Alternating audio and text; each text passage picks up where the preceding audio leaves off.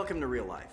Hi, I'm Jim Miller, and you're listening to the Real Life LA podcast, coming to you from the Southern California foothills town of Glendora, California. We're a church for everyone, and we exist to lead lost people to Jesus, building a community of grace with a God sized vision that reaches from generation to generation.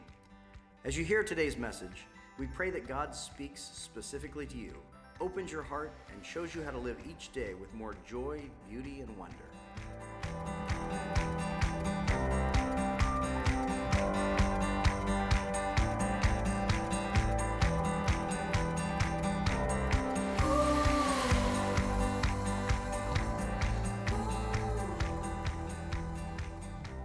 Welcome again to Real Life Church. I'm Jim Miller. I'm your pastor. It's great to be with you online, distantly, far away, wherever you are.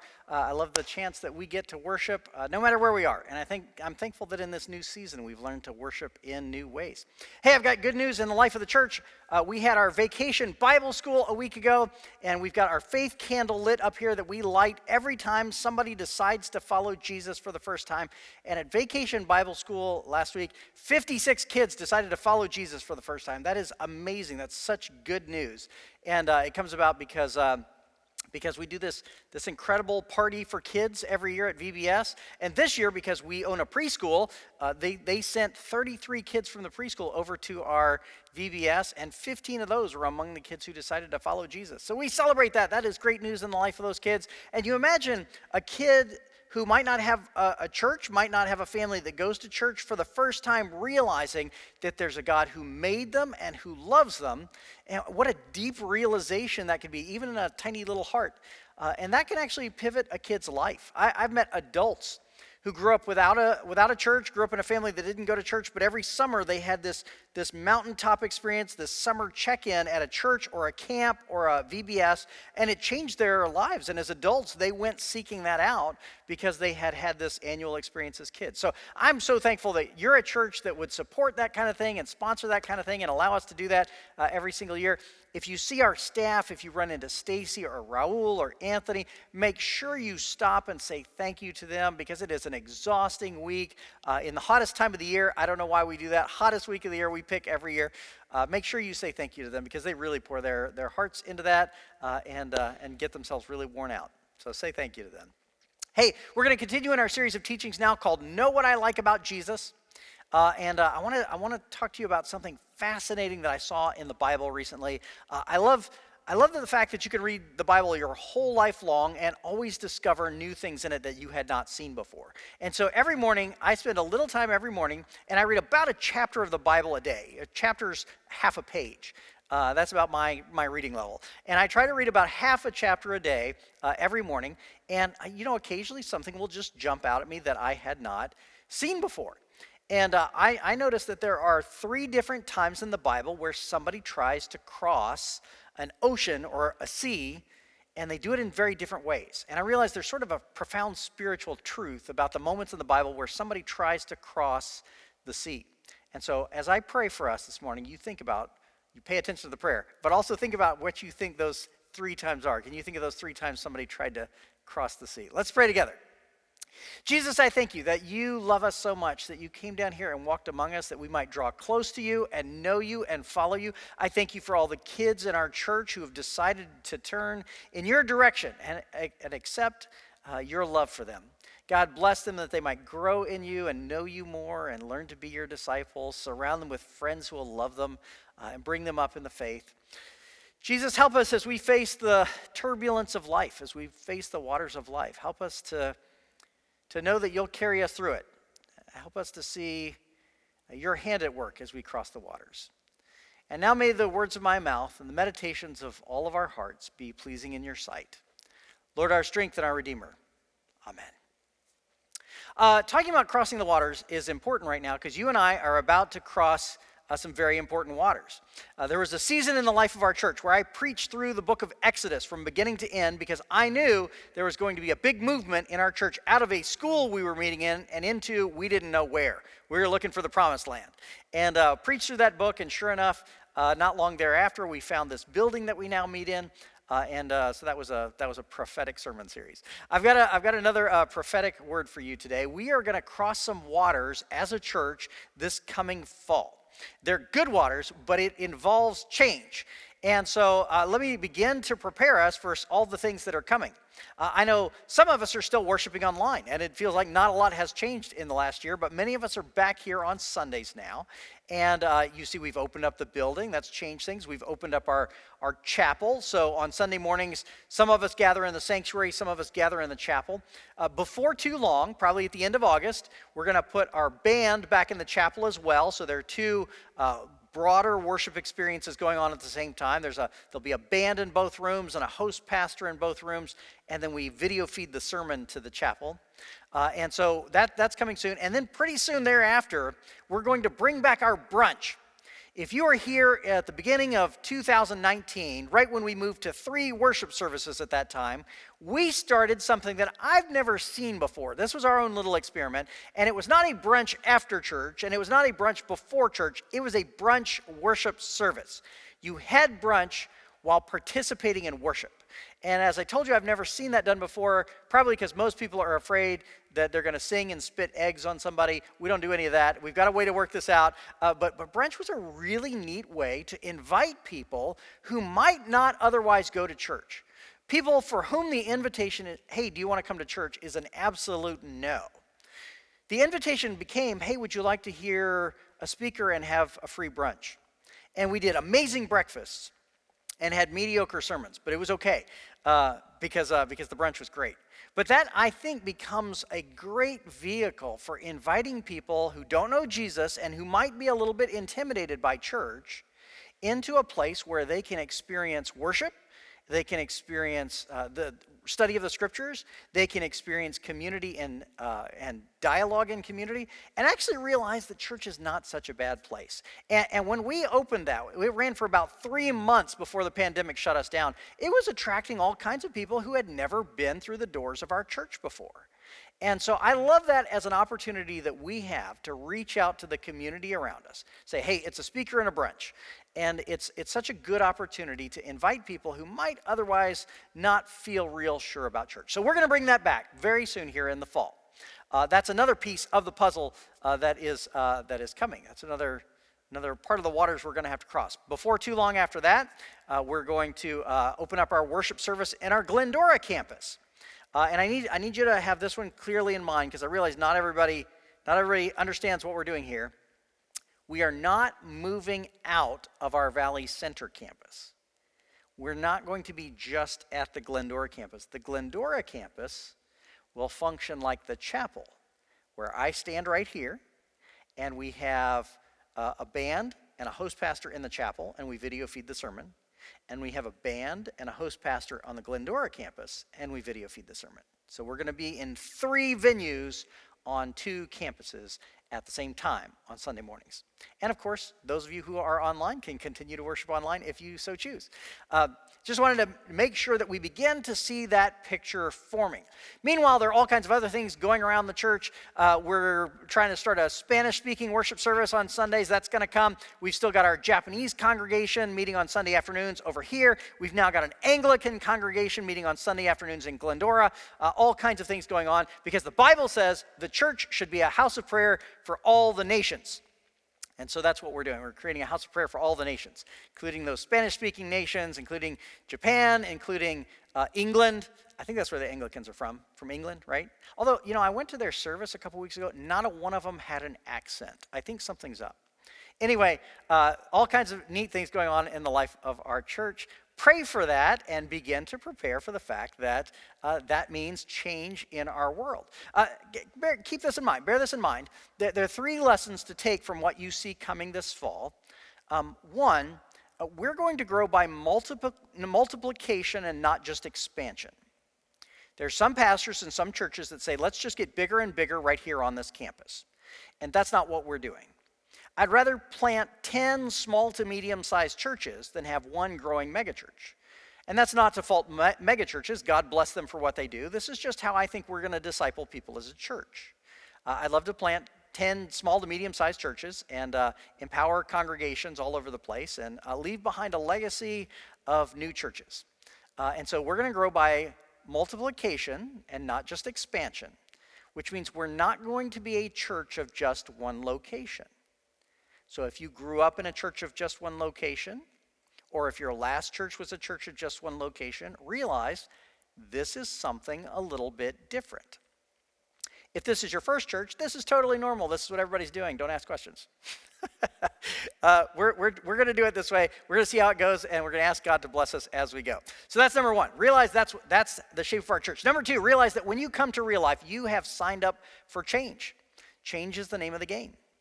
And there are all kinds of churches out there that settle into the style that worked for them in the 1980s, and they like it now because they liked it then, and they will not change it. And those churches are going to die. And that's a shame. Uh, churches that uh, stop changing are churches that stop growing. And if we want to reach people in each year, we have to learn the language of each year. So this year, we're learning the language of 2021. Next year, we'll learn the language of 2022. Next year, we'll learn the language of 2023. And we will translate the gospel into the language of each year. The gospel does not change, but the seasons do. Okay? So realize number two, when you come to real life, you have signed up for change. Uh, number three, uh, and pay attention to this one, um, don't forget where we came from. Uh, we are a people who have de- been dependent on a God who blesses us when we do not deserve it and who does miracles in our midst. Never, never forget that. Do not come to a point where you are saying, We are really talented. Isn't it great that we have leadership? Isn't it great that we are strategic planners? Don't say those kinds of things. Uh, people will say, Hey, what's going on at real life? Don't just say, Well, the people are real nice and that's why it works. Don't say, for God's sake, don't say it's really good luck, good fortune for us. That's not Christianity, right? Don't say, uh, have you seen how handsome our pastor is? Like, I get it. I mean, to, that like that comes out of my mouth sometimes, so I totally understand. But don't don't say that. When people ask what's going on at real life, say Jesus is good, because that's the right answer. Jesus is good. And we are a people who are dependent on a God who works supernaturally in ways that we do not deserve. Jesus is good. And when we face change, uh, you know what I like about Jesus? He carries me across the waters. So let's look at the three different times in the Bible. Did you think of them? The three different times in the Bible where somebody has to cross over an ocean, cross over uh, the waters. I'm going to do three of them, but I'm not going to do them in the order they appear in the Bible. Number one, there is a season in uh, the life of Israel where the prophets rise up and say, Israel, you need to be faithful, or else God will let our kingdom fall apart. And one of those prophets is named Jonah. And God says to Jonah, I want you to go to Assyria and to the capital of Assyria, Nineveh, and I want you to tell them to repent and live faithfully. And Jonah does not want to go to Nineveh. And if you knew anything about Nineveh, you would understand why he did not want to go there. Nineveh would be it'd be the call to go to a nation that doesn't worship your God and doesn't like you and will not welcome you as a foreigner. It would be the call go to Pyongyang, North Korea, and preach there. See how that goes. Uh, uh, Nineveh, Nineveh's goddess was Ishtar, sort of the, the head goddess of the, the polytheistic culture there was Ishtar. And Ishtar was the goddess of, of war, sex, and, uh, and natural disasters, storms, right? So, sort of a violent, vitriolic god. Uh, the god of um, destructiveness, right? War, destructiveness, the god of, of sexuality, and in a licentious way, uh, the historians believe that the uh, temples to Ishtar involved prostitution as part of the ritual practices in those those temples, right? The goddess of uh, loose licentiousness, and then the goddess of, of storms, the god of bad weather, right? Self destructiveness, sexuality, and bad weather. That's Las Vegas, right? Imagine being told, go stand out on the, the Las Vegas strip and see how many people you can lead to Christ out there. Some people would love that, but some people would really not want to go there. And Jonah was one of those people who looked at a culture like that and said, uh uh-uh. uh. And so what Jonah did was to get on a boat and sail in the other direction to try to get as far away from Nineveh as he could when God told him to go. Uh, and here's what happened a, a huge storm welled up on the sea. And the sailors on the boat were very religious, and they said, There must be an angry God out there, Poseidon, or, you know, there's some God out there who's mad at us. Which one of you offended God? And you know, Jonah kind of, you know, looks at his feet and doesn't answer. And they're like, no, no, no, anybody. Did anybody offend a God that might have made God mad that's bringing this storm? And Jonah's like, darn, that guy disobedient. I'd throw that guy overboard if I could. And so they got out the little, you know, little spinner and the arrow points to Jonah and they go, aha, it's you. And he goes, best two of three. And they throw him overboard. And so Jonah ends up in the ocean and he is swallowed by a big fish. Uh, and in case you're out there going, there's no way that happened, did you read uh, uh, a month ago in June, there was a, a lobster fisherman off the coast, and I believe it was in Maine, and he was out diving and fishing for lobsters, and all of a sudden he was in the dark. And he, at first he thought he had been eaten by a shark. I saw an interview with this guy. He realized he had been swallowed by a humpback whale. And about 30 seconds later, the whale spit him out. And so this, this, is, this is a real story. So Jonah is swallowed by a whale and spit up on a beach right outside Assyria, right on the way to Nineveh. And so Jonah begrudgingly goes into Nineveh to do what God wants him to do. Now, pause for a minute, pay attention to this. You can resist God's call on your life if you want to, but think about how that's going to go. Jonah was strong willed and, and wanted to reject God. And God showed him where there's a will, there's a whale. And just bear in mind if you know what God has called you to in your life right now, I mean, if you are very clear that there's something God wants you to do and you are fighting it, where there's a will, there's a whale. You just be prepared. Jonah goes to Nineveh. He preaches. They actually repent. They pivot and they begin to obey God. And then Jonah is mad because he wanted them to be cursed by God for being bad people. Well, this is the first way to get across the ocean. The first way to get across the ocean is to fight against God and let God do it His way instead of you obeying and going as He's called you to go. It's not a pleasant way to go. Uh, but, it, but God's will is going to be done whether we like it or not. And I remember a season in my life where God sent uh, a whale uh, into my life. I was a student at Princeton Seminary. Uh, my, we had all graduated. My friends were getting jobs across the country. They were moving out, and I was still sitting in the dorms. And I was watching one room after another in the dorms empty out and thinking, I'm going to be the last person working at Starbucks and sitting in the dorms and waiting for a job. And I didn't want to be that guy. So a church uh, that I interviewed with said, you're the one, God's calling you to be our pastor. Come out here and work for us. And something in my heart didn't quite sit right about it. And I was pretty sure I was supposed to wait. But I did not want to be the last guy living in the dorms and working as a barista and waiting for God. So I just said yes to a church that for some reason I didn't feel entirely good about. They said all the right things, but something in my heart said this isn't the right one. Six months into that job, I realized how bad that decision was. The, uh, the church was um, theologically in a very different place than I was. So I would preach messages in which I said Jesus was God in human form, and to be a follower of Jesus, you have to believe that. And I would get angry letters in the offering plate on the prayer cards about how Pastor Jim is too conservative for this congregation.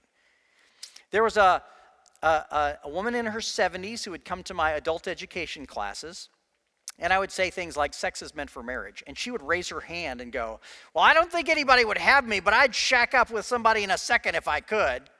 And that was my church setting. Now, this was not Nineveh, and there was no repentance at the end of this. This was me resisting God's call to wait on Him and just grabbing the first job I could. And where there's a will, there's a whale. And it took me a season of living in that church and realizing it's better to wait on God and do what God wants than running away and trying to find your own way. So, the first person to try to get across the waters that I want to call attention to today is Jonah. And Jonah made it across the waters against his own will. That's probably not the best way to go. Secondly, another person who made it across the waters was Noah, earlier on in the Bible right? Noah lived in a season where people were horrible and violent, it says, and uh, God said to Noah, I've had enough of this. Uh, I'm going to flood the earth.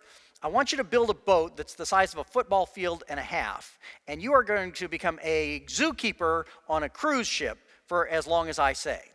And Noah obeyed God. And uh, Noah built this boat. And you know the story. He put all the animals on the boat, and the floods came, and Noah floated around for 40 days. And that is how Noah made it across the water. Now, think about what Noah was doing as he was building that boat. He uh, endured all kinds of ridicule from the people around him who thought he was a crazy person.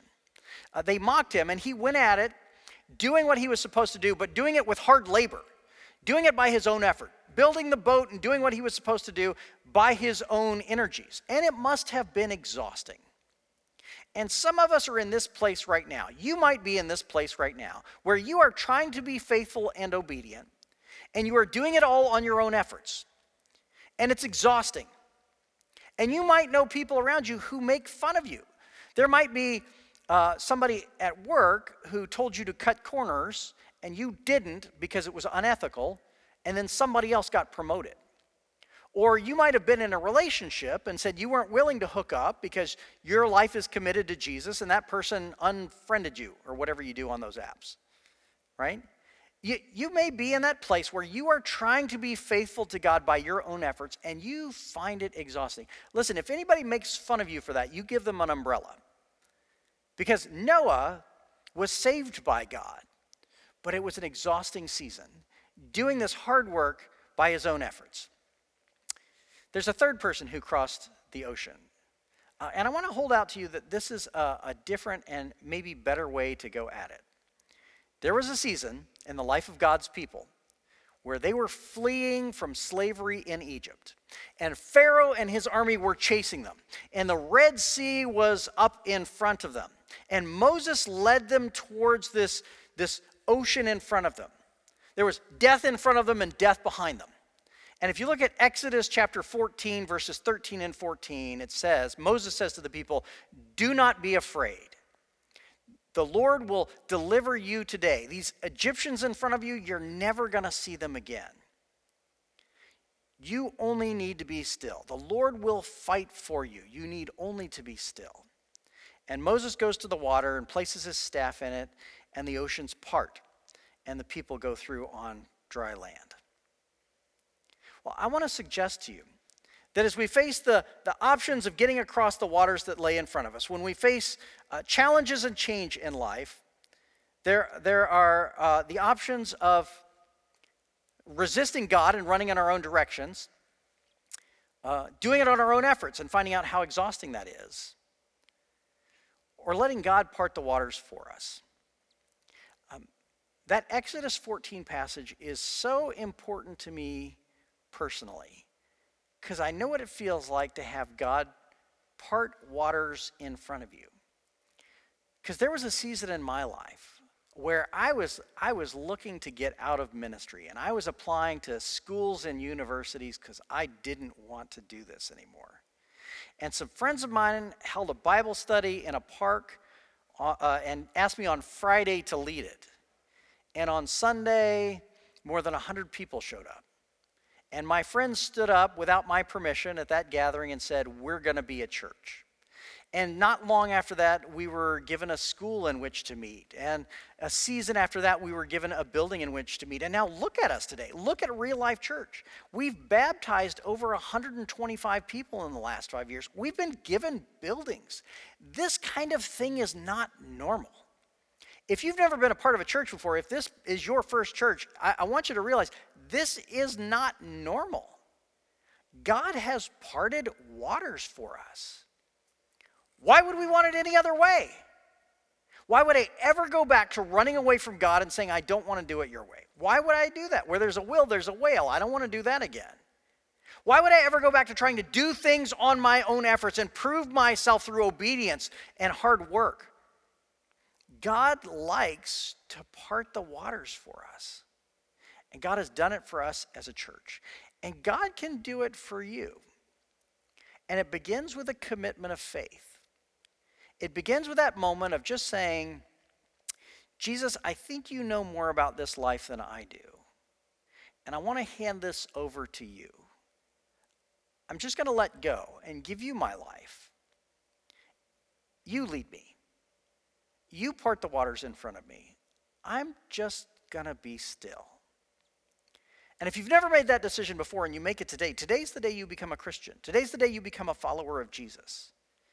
Today's the day that you let God handle the seas that are in front of you. The next step is baptism. Like cross those waters next, right? Baptism is that moment where we gather together as a community and in the baptismal pool, we dunk you under the waters for a second and we symbolize with the washing of water the fact that God has washed our hearts clean. God has washed away our old life and set us free to new life. And if you, like one of the many kids at our vacation Bible school, have decided to follow Jesus and never been baptized, that's the next step. That's the next way of saying, I, I want to follow Jesus with my whole heart. And we can do that in your swimming pool or in our baptismal or down at the beach if you want to. But take that step if you haven't taken it before. And then we just live a life following Jesus where he calls. And when he tells us to cross waters, when he tells us that change is coming, when he tells us to stand firm, we follow after him because it's always better to have him part the waters for us than, th- than to try to do it on our own or to run in the other direction. It occurs to me that there's one other time in the Bible where somebody uh, tries to cross uh, the waters, uh, and it's in the Gospels, it's in the story of Jesus. Shortly before dawn, this is in Matthew 14. Shortly before dawn, Jesus went out to them, walking on the lake. When the disciples saw him walking on the lake, they were terrified. It's a ghost, they said, and cried out in fear. But Jesus immediately said to them, Take courage, it is I. Don't be afraid. Lord, if it's you, Peter replied, tell me to come to you on the water. Come, he said. Then Peter got down out of the boat, walked on the water, and came towards Jesus. If you live your life looking at Jesus and walking in his direction, the waters will never get in the way. Let's pray. Jesus, I thank you that you have parted the waters for us, that you call us to follow after you. Forgive us for those many times that we have run in the opposite direction. Bring us back gently and graciously and clearly put us on a path of trusting you and following you. God, for those times that we have exhausted ourselves by our own efforts, show us how to live by faith, knowing that you're a good God who loves to part the waters for his people. Teach us to take on those challenges that you have laid before us with confidence and without fear, knowing that you're a good God who goes before us. It's in Jesus' name that we pray. Amen. Thanks for joining us today. Now, will you help us welcome others to real life? Share our podcast or find us on Instagram or Facebook at Real Life LA. If you'd like to become a supporter, please visit reallife.la and tap Give to help us welcome everyone to real life. God bless and have a wonderful day.